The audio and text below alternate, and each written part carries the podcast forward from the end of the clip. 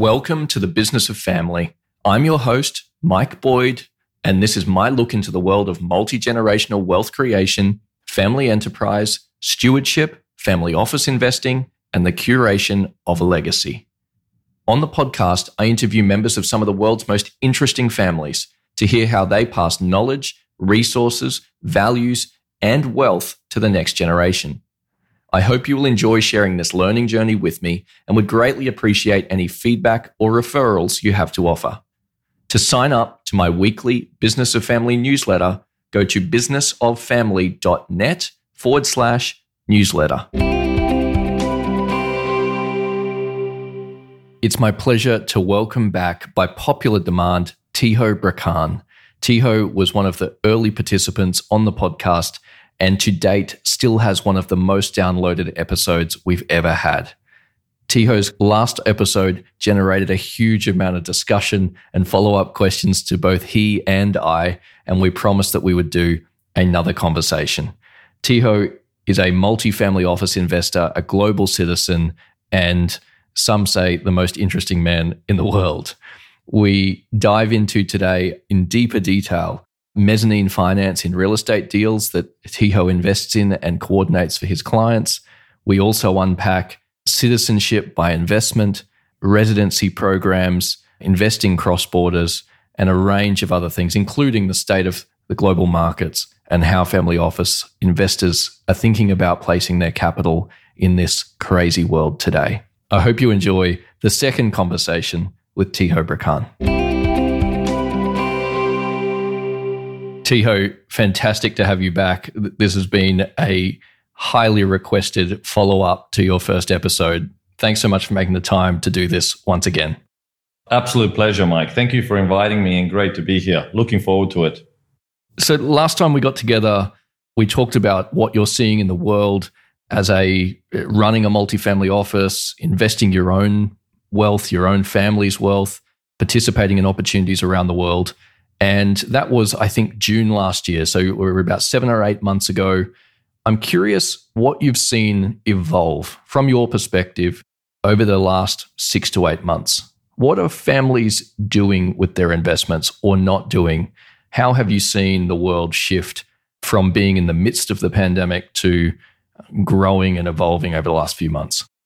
That's a fantastic question, Michael. Actually, a lot has happened in the last eight um, months. It feels like we've talked just yesterday, but if you actually look at the financial markets, if you look at uh, what's been going on around the world, and I'm talking about both monetary and fiscal policy, I guess governments together with central banks have gone into overdrive.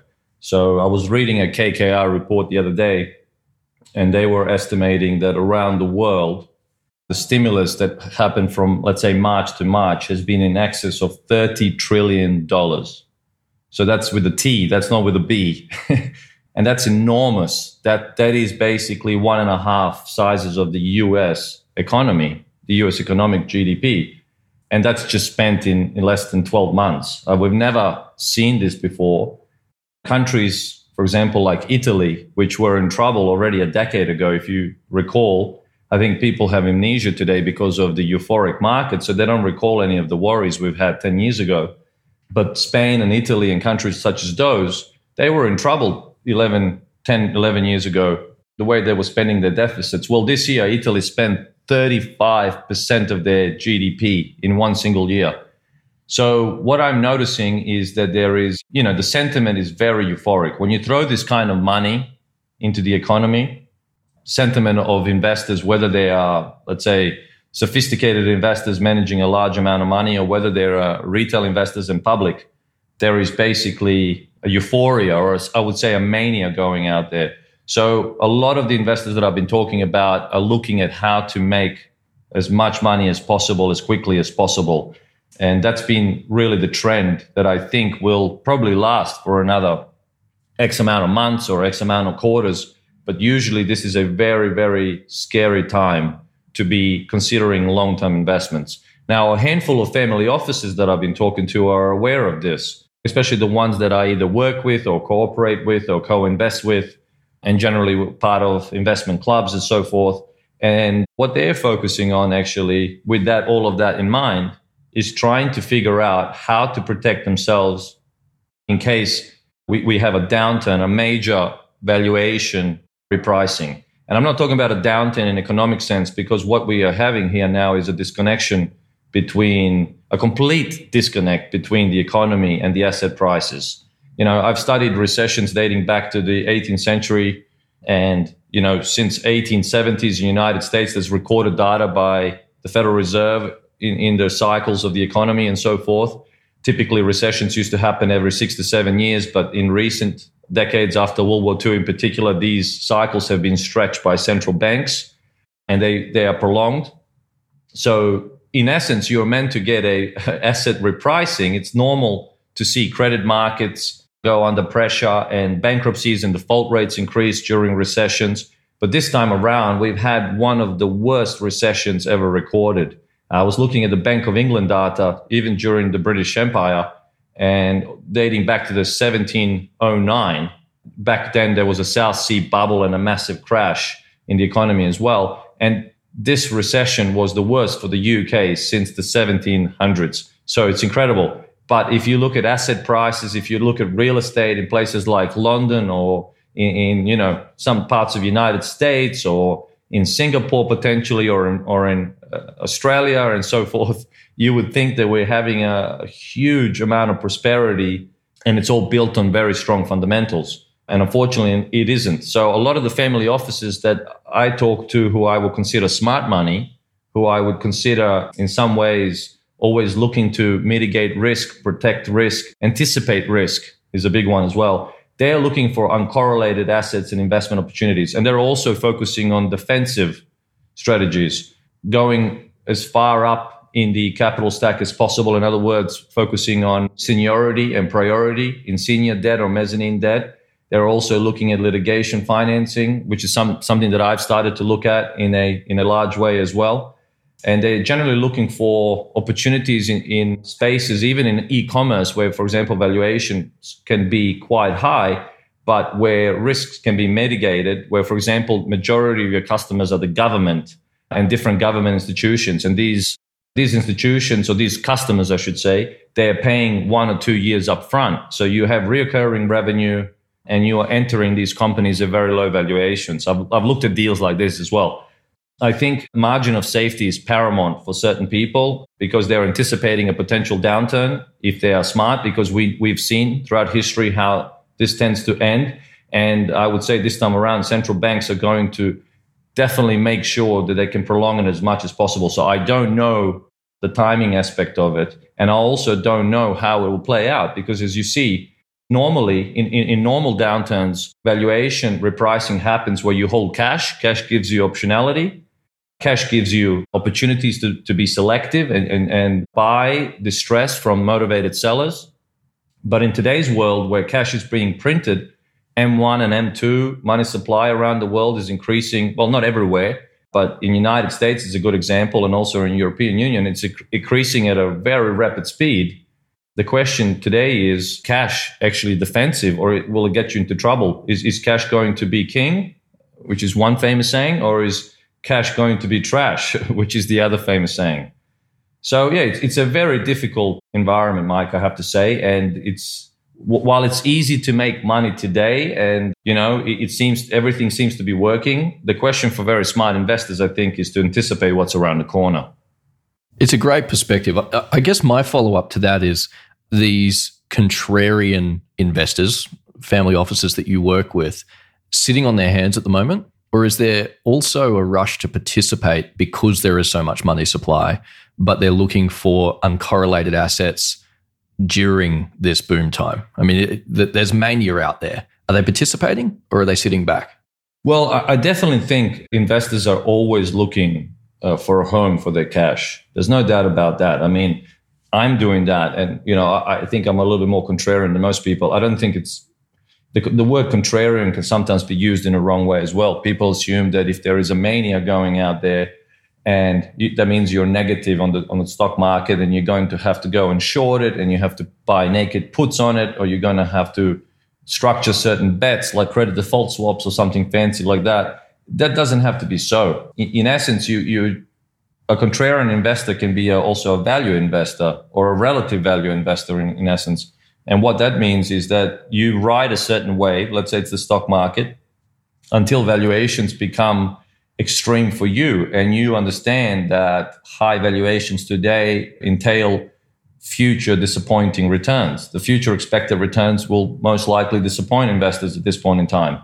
And you don't go and bet against the stock market. These manias and, and these um, you know, euphoric bull markets that go parabolic in some essence, they can last for a long time and you can actually lose your money. That's not a very wise way to invest.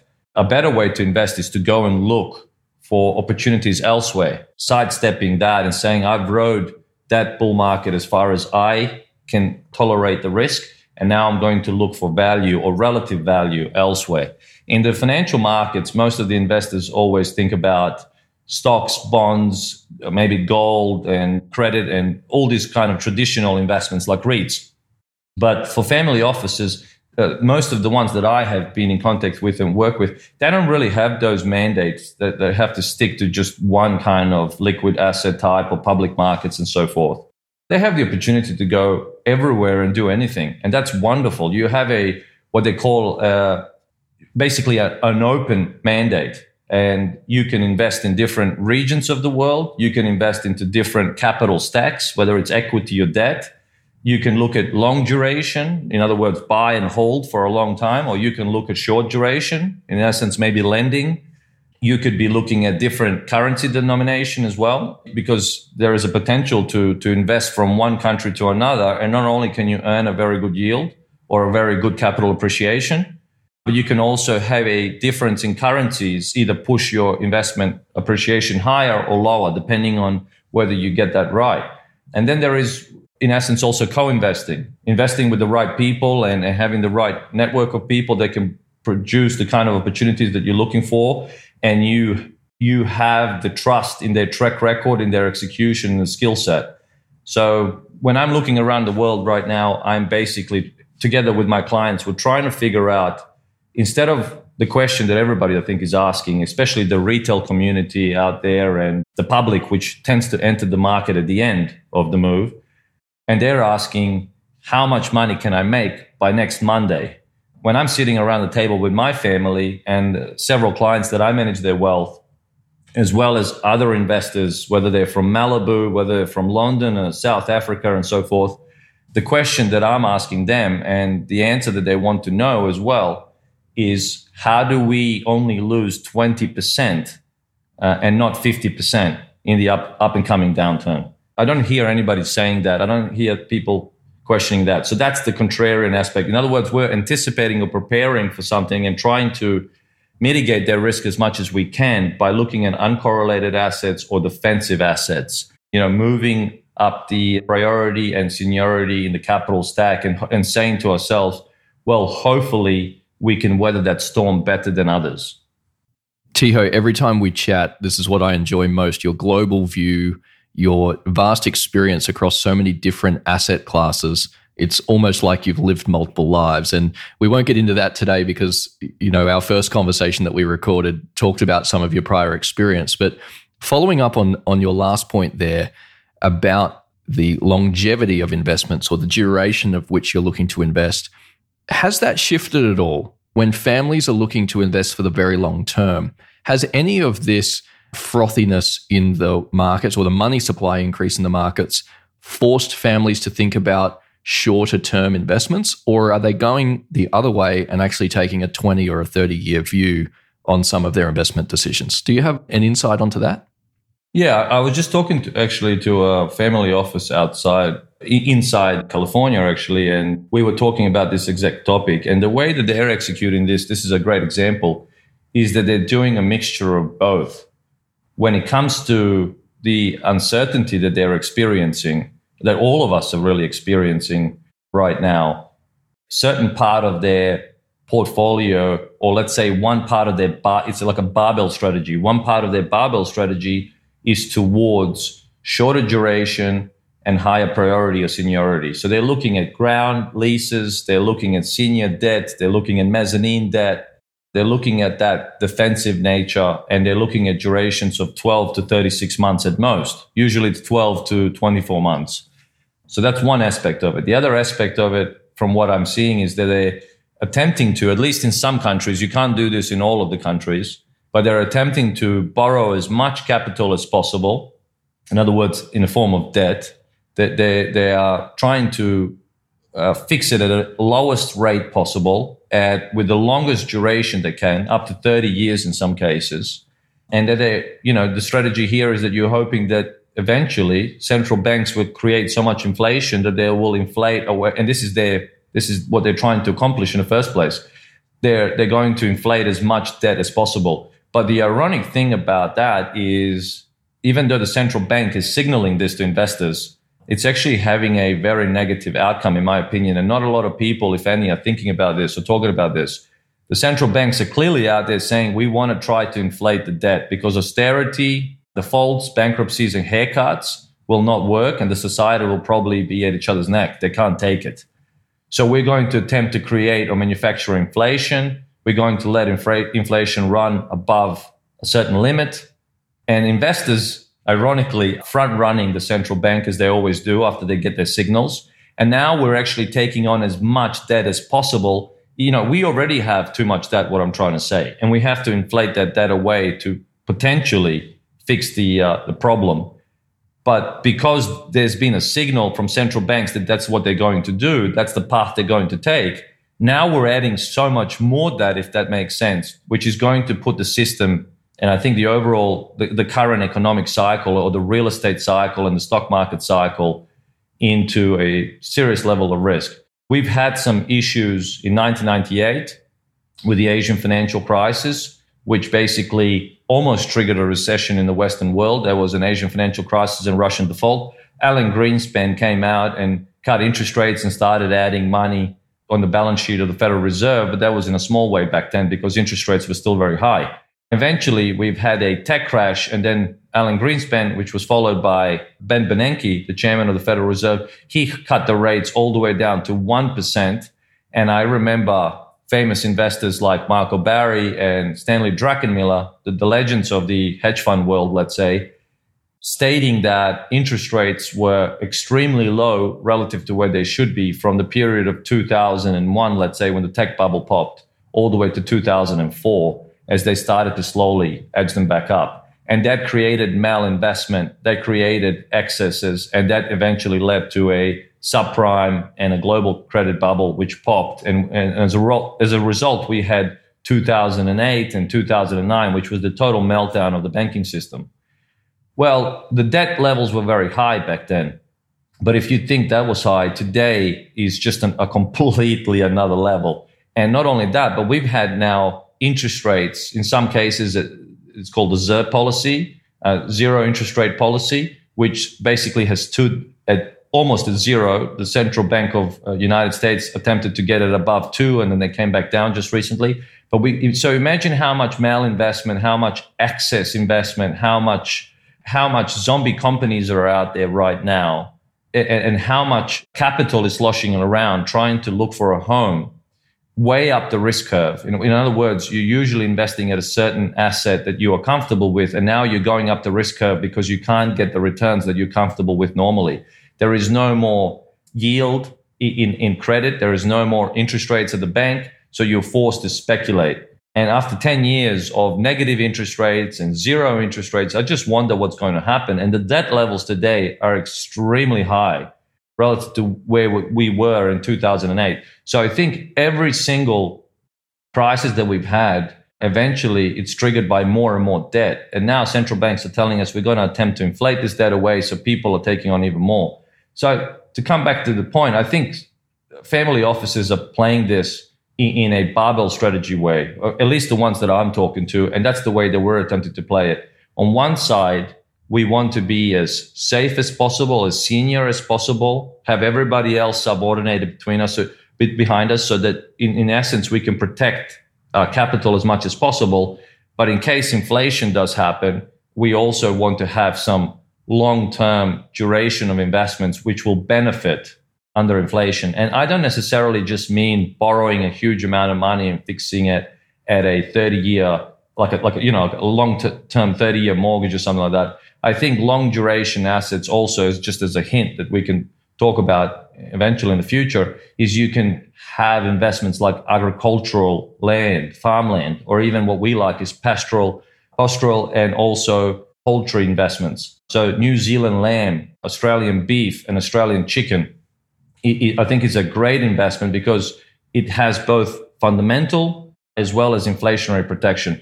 Fundamental signals here, you have three and a half billion people in front of Australian doorstep, basically the whole Asia Pacific attempting to slowly rise from very low levels of purchasing power parity living standards. And they want to eat far more protein in their diet relative to, you know, what they used to eat 20, 30 years ago. And their incomes are rising. So, you know, they can support that kind of a diet. They can, their living standards are increasing as Asia continues to boom.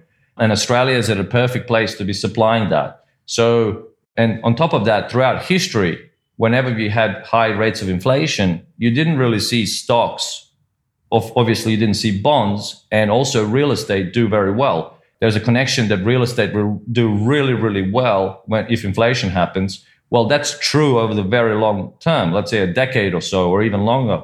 But what happens in the short term if you study 1960s and 1970s, in particular 68, 1970, when Nixon took the um, gold standard off and created the uh, floating mechanism of currencies that we have now, and also 1974 oil embargo and the double dip recession under Paul Volcker in 1979 to 81. Uh, that was one of the worst recessions ever. If you look at that period, every time inflation spiked, real estate crashed. The famous crash in New York in 1974, with real estate in New York was went down a lot.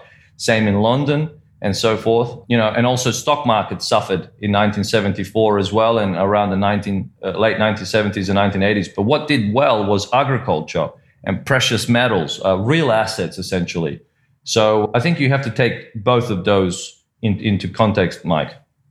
It's fascinating. I could listen to you talk about this stuff all day long. I love the perspective that you bring and and simply how global and diverse it is. I said that before and I'll say it again. Tiho, one of the things I want to get into next is, you know, talking about risk and moving up the risk curve. One of the things you were talking about was the capital stack, getting as senior as you possibly can with others subordinated behind you. And this brings us to one of the topics I want to cover today the capital stack, and specifically conversation around mezzanine debt in real estate projects. You mentioned it in our last recording, and it was one of the biggest, most talked about pieces on Twitter and other places since. And the thing that I've received the most questions about in terms of let's get a follow up to this. So, would you mind indulging us in a bit of a deep dive in terms of what does a real estate mezzanine deal look like? How do you structure it? And how does it make an interesting investment for those that are listening?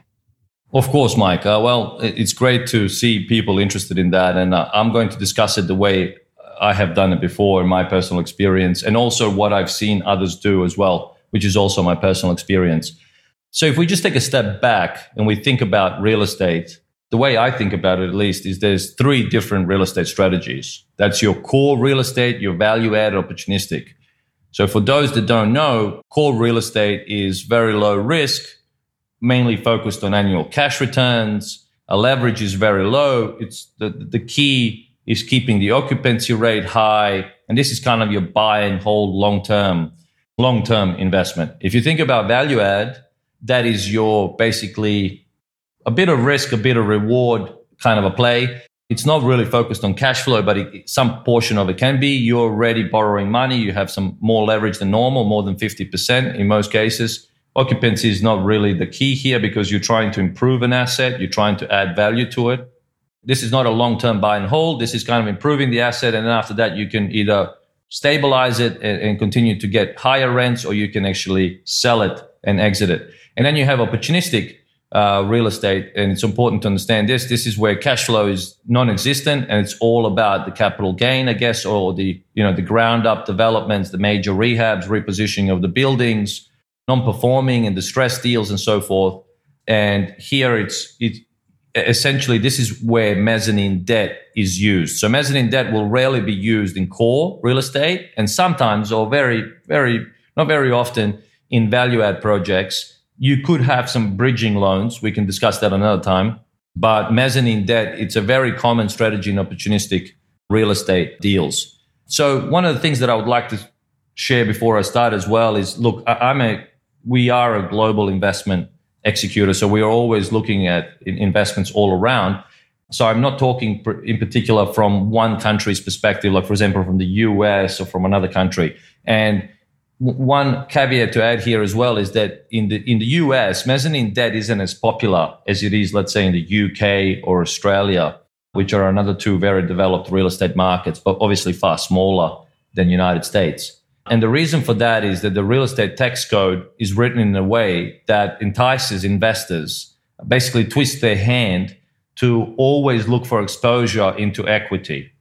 And that's connected obviously to 1031 exchange and depreciation and endless deferrals of, of taxation.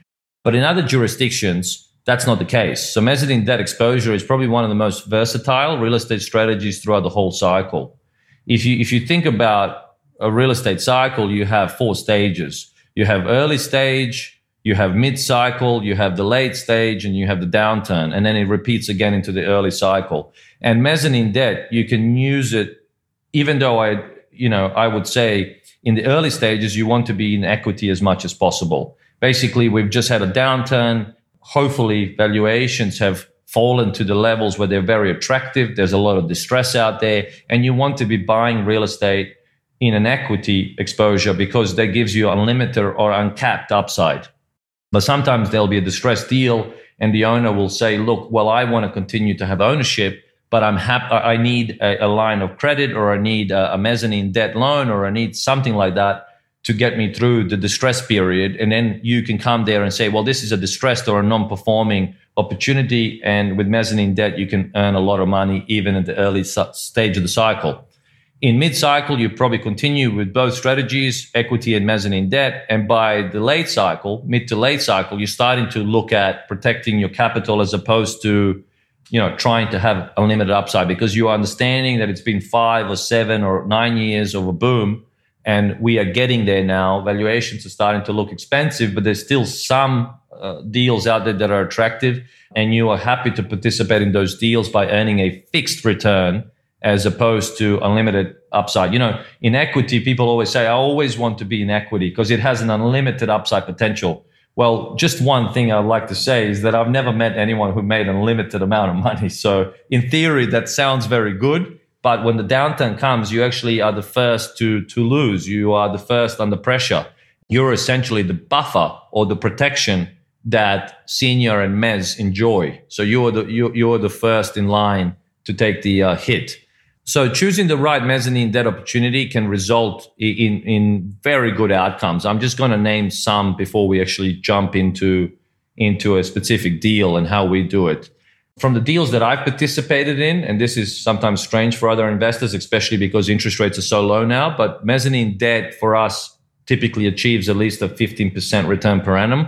But we have participated in deals that are over 20%. And now, you know, sometimes American investors would say, and there's a reason why they would say this because they have agency debt unlike any other country.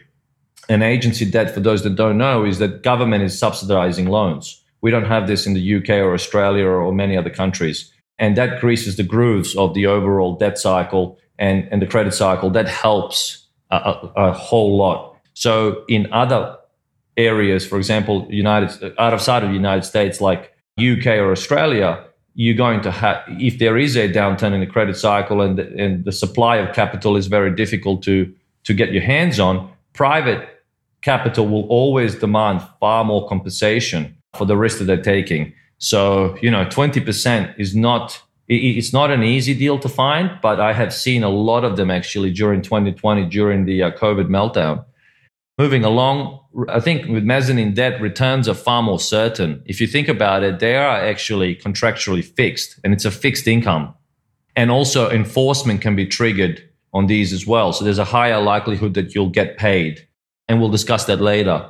So equity like returns, right? That's, in other words, you're investing in debt and getting equity like returns. But at the same time, you're still receiving bond like downside protection. So that's the great hybrid and versatility of mezzanine debt, especially depending on which deal you choose. So in terms of valuation, mezzanine debt has a break even outcome, even if the valuation declines by 25 or 30%. Obviously, this depends on your LTVs and LTCs, and we can discuss that later as well. But it's pretty cool to be making 15% per annum returns. Let's say if you look at the World Stock Market Index, ACWI, that's the All Country World Index. I think I believe it's averaged over the last 30 years something like 8%. So in mezzanine debt, you can get almost, in, in some cases, double that return. In other cases, almost triple that return. And if the valuations were to fall, if if you have a crash in real estate of 20 to 30%, like we did during the Great Depression or during the uh, global financial crisis of 2008, you potentially could still break even, which is you know up for discussion, obviously. But that's a fantastic starting point. You're getting a hybrid of upside and downside. You know, in a likely event of a default as well, one has to remember that one holds a second lien over a tangible real asset. So that usually tends to result in minimal chance of losing your principal. And that's something that I, you know, I'm happy to discuss with you and all the, all the things that mezzanine debt has uh, on offer there. Tax advantages as well. Look, in, in United States, you have 1031 exchange, but most of the countries around the world don't have that unless, unless you're just buying your primary residence or your house, your flat that you're going to live in. So for investment purposes, taxes are on real estate seen almost everywhere around the world. But if you're investing in interest, the taxation, the withholding tax on interest is going to be far lower than, let's say, on capital gains or on active income like rental income and so forth. And that goes for almost all the OECD countries. Something to remember. So yes, in the United States, equity has tax advantages of 1031 exchange and depreciation. But for the rest of the world, let's say 7.7 billion people, they prefer to get paid in interest, I think, when it comes to taxes over capital gains, because technically the rate should be lower. And that rate tends to be even more reduced if you're doing cross border investing. So that's a perfect point to get into. Uh, mezzanine debt is also great for cross border investing.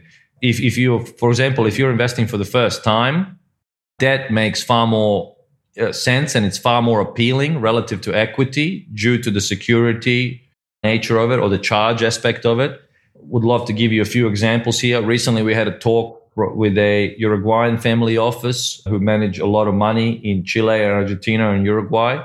And they typically invest into Germany and UK, United States, and they don't do it with equity. They do it with debt. Also, Latin American investors are not they don't get the benefits of equity, tax advantages of equity like in other countries. So for them, it's far more important to have a fixed rate of return and to have a charge over assets.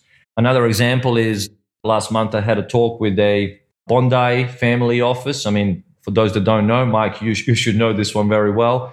Bondi is a beautiful beach in the world located in Sydney. So it's a perfect place to set up your office uh, overlooking Bondi. I think that's fantastic. But so, you know, they lend all over the east coast of Australia into various real estate developments and projects and so forth. And now they're looking to expand in the UK. When I was talking to them last month, they were basically saying, well, if we're going to go to another country and we've done this before, we've played around a little bit with the US and we played a little bit in Asia. Now we're also looking at the UK. We want to start with debt. We don't want to start with equity. And then, Mike, you should know this one as well. This is a common one in Australia but Hong Kong and Singapore family offices have been for years and years investing into Australian real estate as lenders, private lenders, either on a senior or mezzanine debt. And this is a massive one. So a huge amount of capital has come in. And look, with Hong Kong, there's no double tax treaty. So that's a bit of a iffy one. But with Singapore, it's fantastic. And that interest withholding tax I've discussed before will be probably halved so if you think about Australian withholding taxes, it's 30% on dividends and 10% of interest. That's a great example as well. Moving along as well, a couple of others I think worth mentioning very quickly as well is uh, better alignment of interest for the LPs. As a project sponsor is usually subordinated. So, you know, you think about your enforcement and protection of principal and interest, that's very good. And, and finally, I think the fees are very attractive in mezzanine debt as opposed to equity. It isn't very attractive to syndicate mezzanine debt deals, unlike equity deals. So most real estate GPs, especially those who are fee driven, right? They tend to stay away from the space. And that's also in favor of LPs.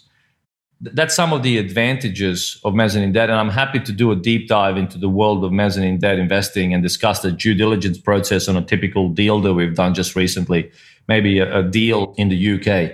So how do I think about a, a deal when I when I'm looking to invest? So from the due diligence process, the first thing I have to see, we don't want to invest into anything that's not inverted commas here, shovel ready. Okay, that means it's ready to be financed. And, you know, these are technical terms now in, in real estate, but once you finance the deal and the raise is finished, you have mobilization period of three months or so, and then the construction starts. So it's an automatic thing. There's no waiting around for planning and permission or anything like that. We're not going to be investing into deals that have the potential. Forget that. We're investing in deals that the, the spade goes into the ground the moment we sign the contract and our capital is performing and working. So due diligence process. I think this is very important. I've done this a whole lot of times and this is a very, very interesting part for me. I really enjoy this. So I can break it down into several aspects that I think are important. First of all, I tend to start with the project itself. So what is the theme? What is the purpose of the project? Does it make sense? What is the planning and permission? Uh, and, and is it in place? It hasn't been approved. And what was approved? And what are the council notes or the borough notes or the city count, you know, notes. So moving along, I also want to investigate the location. I'm looking at the project side. I'm looking at the macro, the micro location. I'm looking at the infrastructure, the transportation. These days after COVID, you're also looking at other things as well. You're looking at whether there are parks around the place or rivers where people can keep their sanity, which is very, very important. Moving along after that, we're looking at the borrower. This is usually your developer, your sponsor, your GP, whatever you want to call them. The key thing for us is their track record, their reputation. How many years have they been in business? When I say track record as well, um, we want to be working with people who have been around for more than one cycle. In other words, they've seen a massive downturn. Let, if we think about it today, it's 2021. I ask people, well, did you develop during 2008 and how did you go? You know, that's now almost 13 years ago. And if they've been around for at least one cycle, that means they were in during the boom from 2002 probably to 2007 and the boom now from 2010 11 or whatever you want where the real estate bottomed until today. So that that's a long time developing. And obviously the skill set the team the talent it's all going to be there. And you know then some of my favorite part if you're a bit nerdy and you like your numbers as i do. I, I got a a degree in accounting, so I like my numbers. It's the feasibility study. You're looking at your financials, your business plan, your project metrics.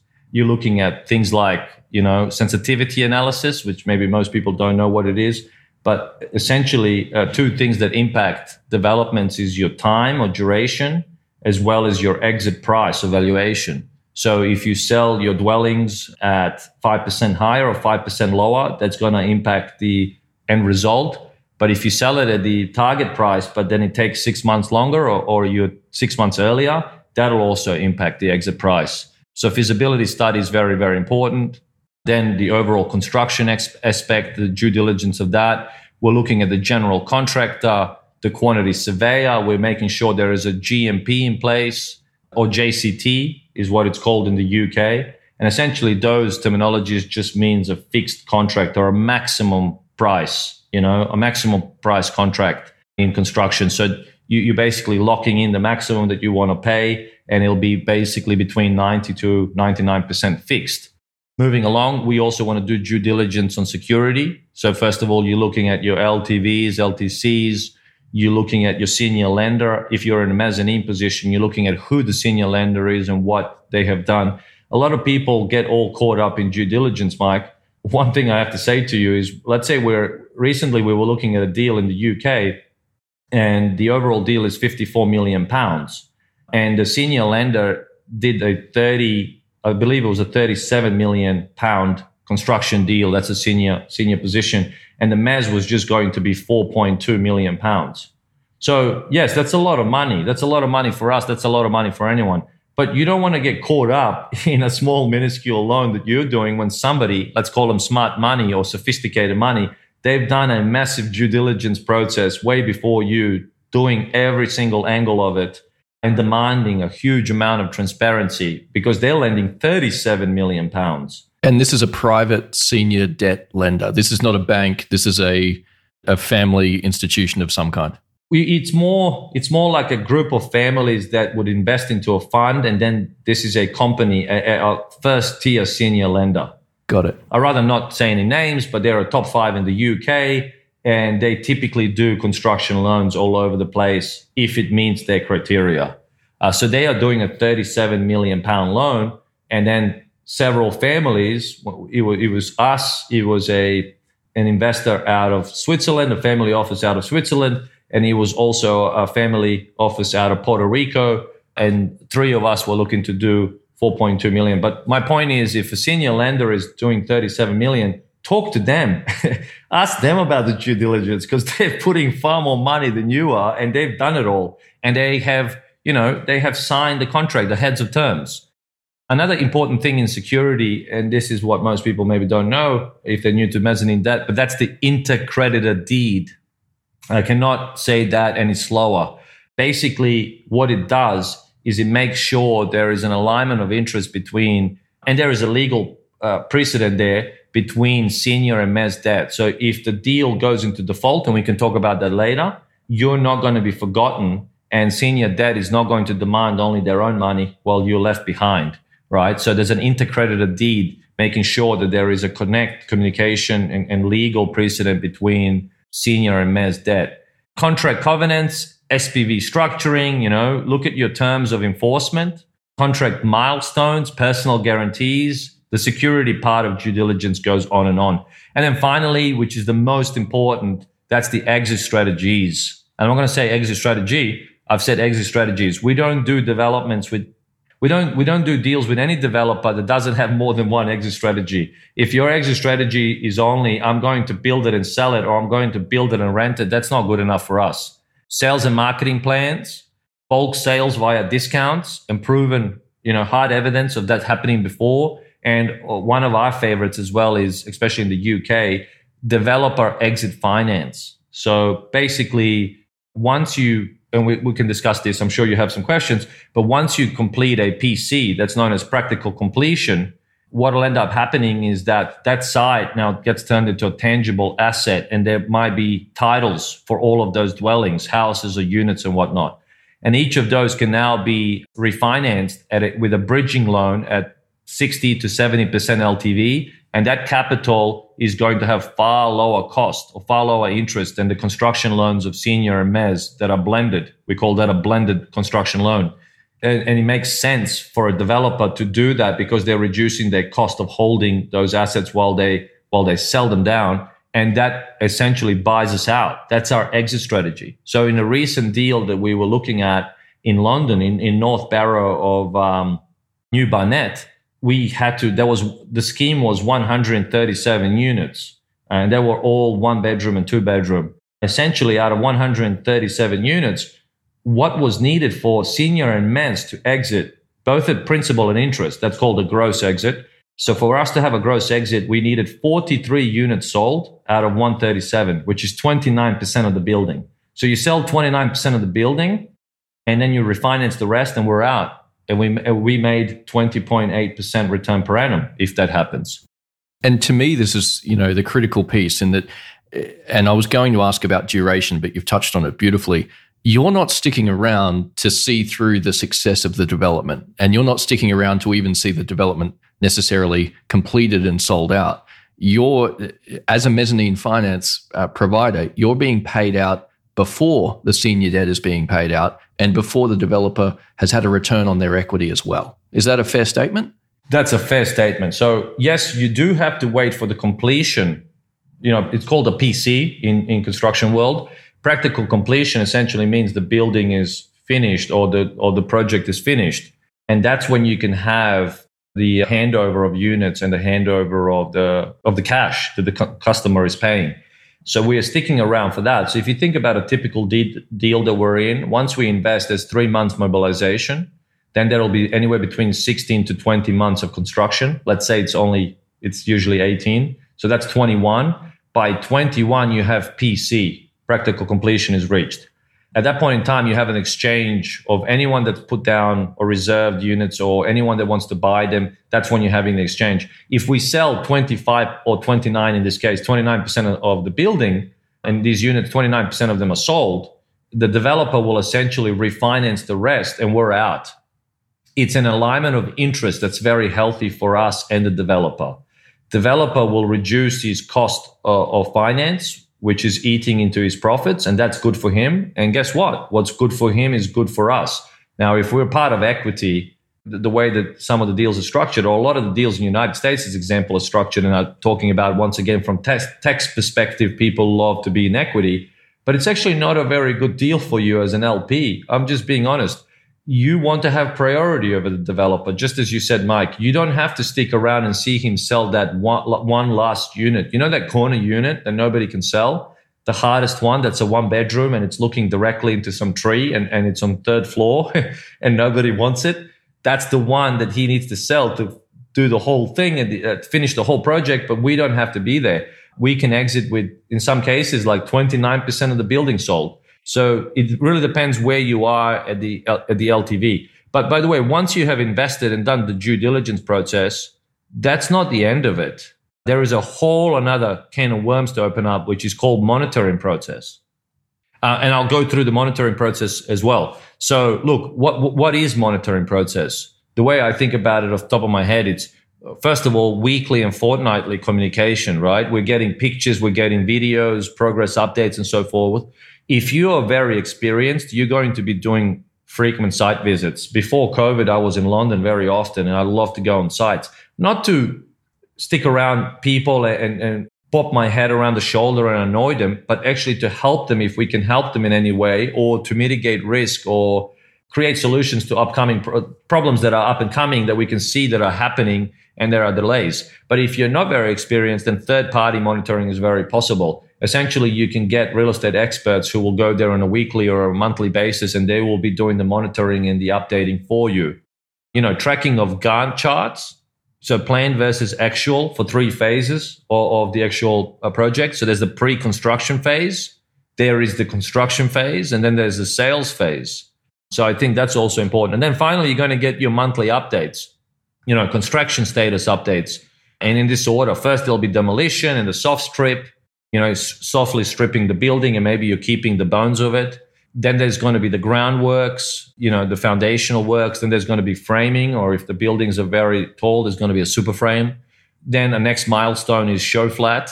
Show flat essentially is once that first flat is finished, the sales are going to be f- uh, going far, far faster. In places like Australia, show flats are finished even before construction starts, which is unlike the UK, just to put this there out there. So in Australia, you need to get a certain amount of pre-sales that occur before senior or mezz will even come in.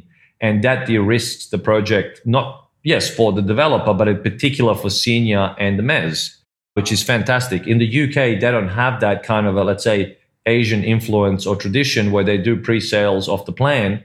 And what ends up happening is you are funding before any pre-sales. Now there's going to be some pre-sales along the way that, you know, during soft sale period, but when that show flat is finished, that's very, very important because that's when typically in the UK, traditionally, when people can walk it, feel it, see it, smell it, touch it, that's when they will buy it. And that's your big uh, milestone there. So show flat. And then you, the final milestone is practical completion. And that's the handover and of all the units.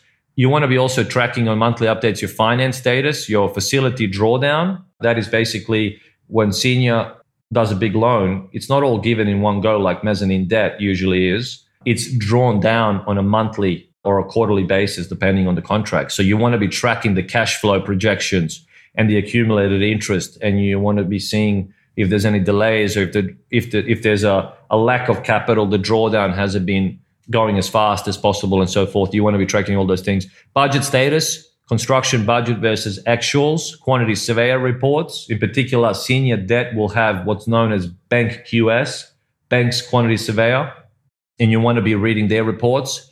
If you can't, you better make friends with them because if you're mezzanine debt, you want to be reading senior debts quantity surveyor reports as well. Uh, they're going to have all the ins and outs of what's going on on a daily or even weekly basis. And then sales status makes sense, right? Pre-sales, deposits taken, negotiations of bulk sales. We don't want to work with developers who are not interested to reduce their price if they need to in case of a downturn, you see, because that, that doesn't help the developer.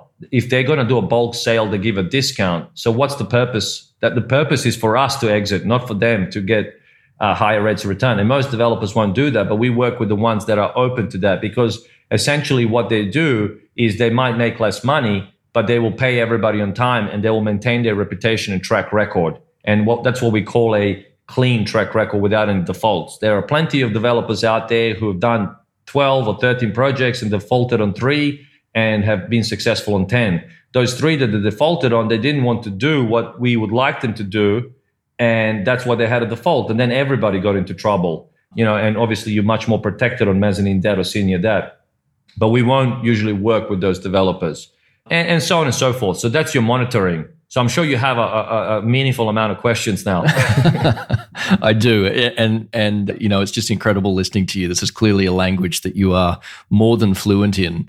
I have one main follow up. You were mentioning earlier in the conversation about mezz being a fixed return. It is an annualized return, though, isn't it? It's not fixed for the estimated project timeline of 21 months or 24 months, but the rate that you're achieving is per year during that time. Is that right? That's correct. Uh, just to come back all the way to the start, opportunistic real estate strategies do not have cash flow. So this is what you call PIK, pay in kind.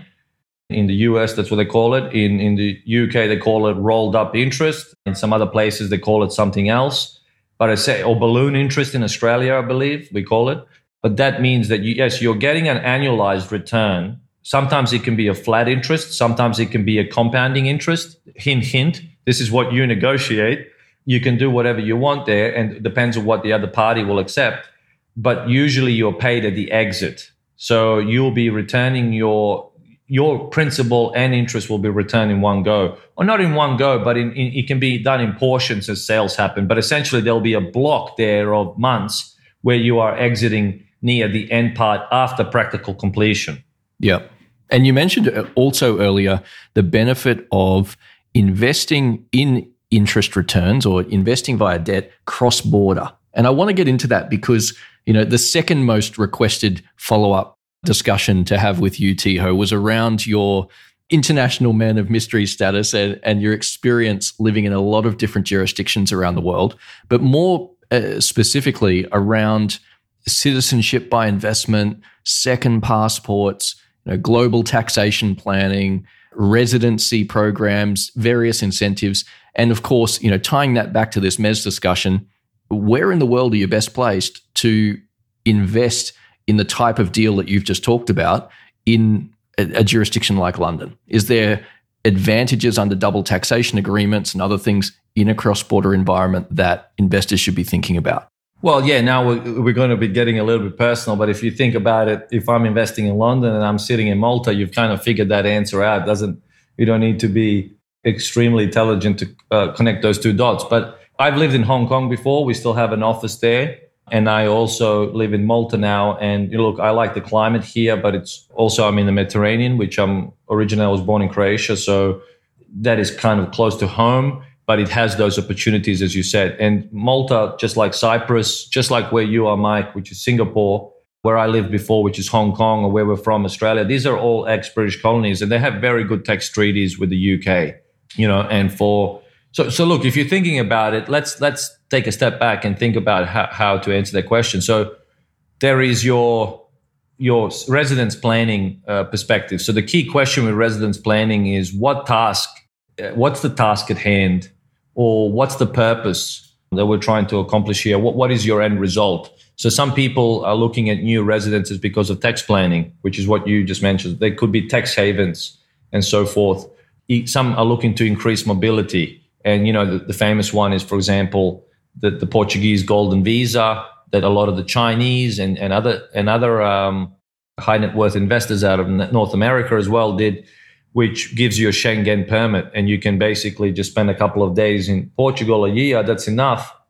And then you can travel the whole Europe without worrying how long you stay in each country. And others do it for diversification perspective, which is your flag theory kind of internalization. The way that you diversify your portfolio, you can also diversify your life. You're looking at getting, for example, if I was living in the US, the healthcare there is not very good, and neither is education. I think they're rank, in the bottom 50th percentile for both uh, of those. So I would essentially be maybe sending my kids or doing or looking at healthcare if I was living in the United States elsewhere. Maybe Canada is a better option. And if and for people who have both a Canadian and American passport or a Canadian residence with an American passport, that is a far easier execution to do. You're also looking at family protection, asset protection, wealth protection, banking I know some people get Singapore residence just so they can use Singapore banking, as Singapore banks continue in some cases to close to foreigners, uh, and they have world world class banking. So that's the way that I would really look at residence planning. Yeah, I've certainly uh, spoken to a few people here in Asia that have a very specific plan to educate their children uh, in different parts of the world. Oftentimes, that that means boarding school in the UK or parts of Europe. Many are in the UK and Switzerland, and then often a tertiary education plan into the colleges in the US and and things like that uh, if they're on an academic path. But one of the things that a lot of wealthy families do here is attempt to attain a second passport in a European country simply for uh, redundancy or or uh, a backup plan, essentially, as you say, flag theory. Now, the Singapore government doesn't allow it, doesn't allow dual citizenship, whereas other countries do. And there's other nuances. You know, I know that the US, for instance, if you hold a US passport, you're taxed on worldwide income, regardless of where you live. Australia, the passport that I hold, very similar, taxes worldwide income, but not if you're a non resident right? So if you're living in Australia, you're taxed as an Australian. But if you're a non-resident like I am and I'm living in Singapore, I pay taxes in Singapore despite holding an Australian passport. And so I'm free to collect a European passport or a Malta passport or, or, something else. And that might actually help my children with their education path if they wanted to go and study in the UK later on or somewhere in Europe. Are, are you seeing that with other families or other people that you're interacting with?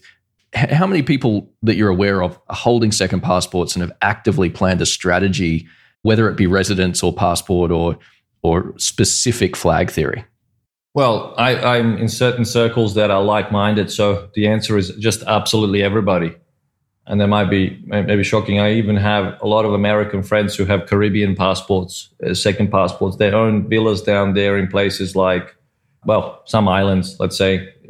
They're quite known. We can get into them. So, yeah, just about everybody, Mike. To come back to what you stated about taxation, I just would like to add some caveats to that so that we have an OECD tax model which is essentially the international taxation system. And it's divided into four different segments of how income is taxed. And I'm happy to share that. So, first one is the no income tax. And typically people will know jurisdictions. These are very rare jurisdictions, but you know, the ones that stand out, Monaco and United Arab Emirates and Cayman Islands and Bahamas and so forth and etc. So there's a few of them around the place, but they are not very common. The second one that's very interesting is territorial tax system. And territorial tax means basically you pay you pay the income that's sourced in the territory and anything that's sourced outside of the territory is not taxed where you live but could be taxed elsewhere. These countries are Panama and Uruguay in Latin America. Uh, from top of my head, I think where you live, Singapore has it, Hong Kong, Taiwan. I mean, the whole Southeast Asia, really. Taiwan, uh, Thailand, Malaysia, in Central Europe, you have Georgia, I remember as well, and also you have Costa Rica, if I recall correctly, as well, near Caribbean. A couple of Caribbean islands do this as well. I believe Anguilla is one of them. But there's also a territorial tax in certain countries just for foreigners. For example, Malta, people think that's a tax haven. Well, not really. 95 or 90% of, of the people who live on this island don't have any tax benefits and pay the high, some of the highest taxes in the world. So for locals, citizenship holders of Malta, they don't get any benefits. So here in Malta, you have what's called a non-domiciled rule, which I'm not going to get into too much here, but Malta has copied that from the UK. So UK has a territorial tax system for foreigners. So does Malta, as an example. So does Spain. It's actually called the David Beckham Law. Most people don't probably know it, but it lasts for six years and it was created because of Beckham. He didn't, he didn't want to move to play football or as they call it in America, soccer in Real Madrid. So then they created a special program. So footballers like him can be attracted. They pay taxes in Spain on the, on the income that arises in Spain as a tax liability in Spain, but any other foreign sourced income, as long as it's not remitted to Spain, will not be taxed in Spain. Obviously, David Beckham had a lot of interest all around the world as an ultra high net worth individual, and he didn't want to be paying very high Spanish tax rates. And Spain, with, with those kind of tax laws and tax rates, is not going to be attracting a lot of you know well-to-do people. So they had to do something about it. Israel is another famous one. I have a lot of jewish friends and investors and they if you move back to israel you have a 10-year tax holiday depending on how it's structured. So that's your territorial tax and ter- territorial tax for only for foreigners. Most people don't also know that it, japan has this if you're a foreigner in japan you're going to be taxed only on your locally sourced income. Same with China, same with Vietnam, both countries that I've spent a lot of time in. Vietnam I lived in, Philippines as well is a famous one. And then we move to what you were talking about, holding an Australian passport like I do. That's called residence based taxation. So 90% of the countries around the world do this, like Canada, Australia, New Zealand, France, Germany, Spain, etc., etc. And that essentially is, it means that wherever you're living, you will probably be paying worldwide income tax. So if you're living in Spain and you are doing all kinds of things around the world and in Spain, you will pay taxes to Spain for all of it, potentially also to other countries. And hopefully there's a double tax treaty in place to make sure that you're not double taxed, right? And then finally, you have the fourth bucket. And, and there's only four countries actually to do this, but that's called citizenship based taxation. Believe it or not, United States is one of them. Hungary is another. Myanmar is one. And there's a small little country in Africa called, I believe, Eritrea that, well, I'm not so sure if that's important because I'm not sure how many wealthy people there are there. So if they move abroad and they start to do well for themselves, I highly doubt that Eritrea will have the capacity to chase them. But the United States does. They have FATCA, they have FBAR. President Obama implemented all this after the GFC. So US citizens attract all around the world. And it's very difficult actually to onboard them into hedge funds outside of the United States. It's difficult to onboard them into SPVs. For example, my bank, bank that I bank with in around the world is Citi, Citibank, which is an American bank. But ironically, they won't uh, let US citizens have bank accounts outside of US in any jurisdiction. Or if they do, you're going to have to be a very big fish. We're talking about like maybe tens, if not hundreds of millions of dollars deposited just sitting with the bank. So that's a little bit about the OECD tax model. But coming back to the citizenship taxation planning, yes, I mean, look, dual citizenship is very, very interesting, as you mentioned, and you have to you have to know which countries have restrictions and which don't. Citizenship by investment programs for me really fall into two buckets there is the official and unofficial programs. And when I say unofficial, Mike, I don't mean, uh, I, I'm not trying to make it sound like it's illegal. It's just not streamlined or advertised. But yes, one must consider dual citizenship laws before starting any of this. And dual citizenship laws, well, you know, there's a very big restrictions in Asia as well as certain parts of Africa and Europe. Some countries have restrictions without any exception. And that's your India's, China's, Japan, Indonesia, Saudi Arabia, Ukraine, Iran, and so forth. But you'll, you'll still notice a lot of affluent families from Iran, from China. They, they do carry more than one passport. And in China, they have this restriction without any exception. And yet, you know, Henley and Partners and all these big firms around the world, Arton Capital, they all come and advertise dual citizenship in these countries because affluent Chinese or even Indians who are not allowed to have that still want to have it. And, and then you have other countries that have restrictions as well, but there is exceptions. And that depends on your birth or your family or your parents or your marriage or something like that. A few good examples could be Germany, which doesn't allow dual citizenship unless you are married. Let's say you're married. I, I know a family that I used to manage their money in Germany, and the gentleman is German, the wife is Australian, and so the kids can have dual citizenship. You see, that's very interesting. South Korea is a, is a famous one in Asia, and so is Philippines.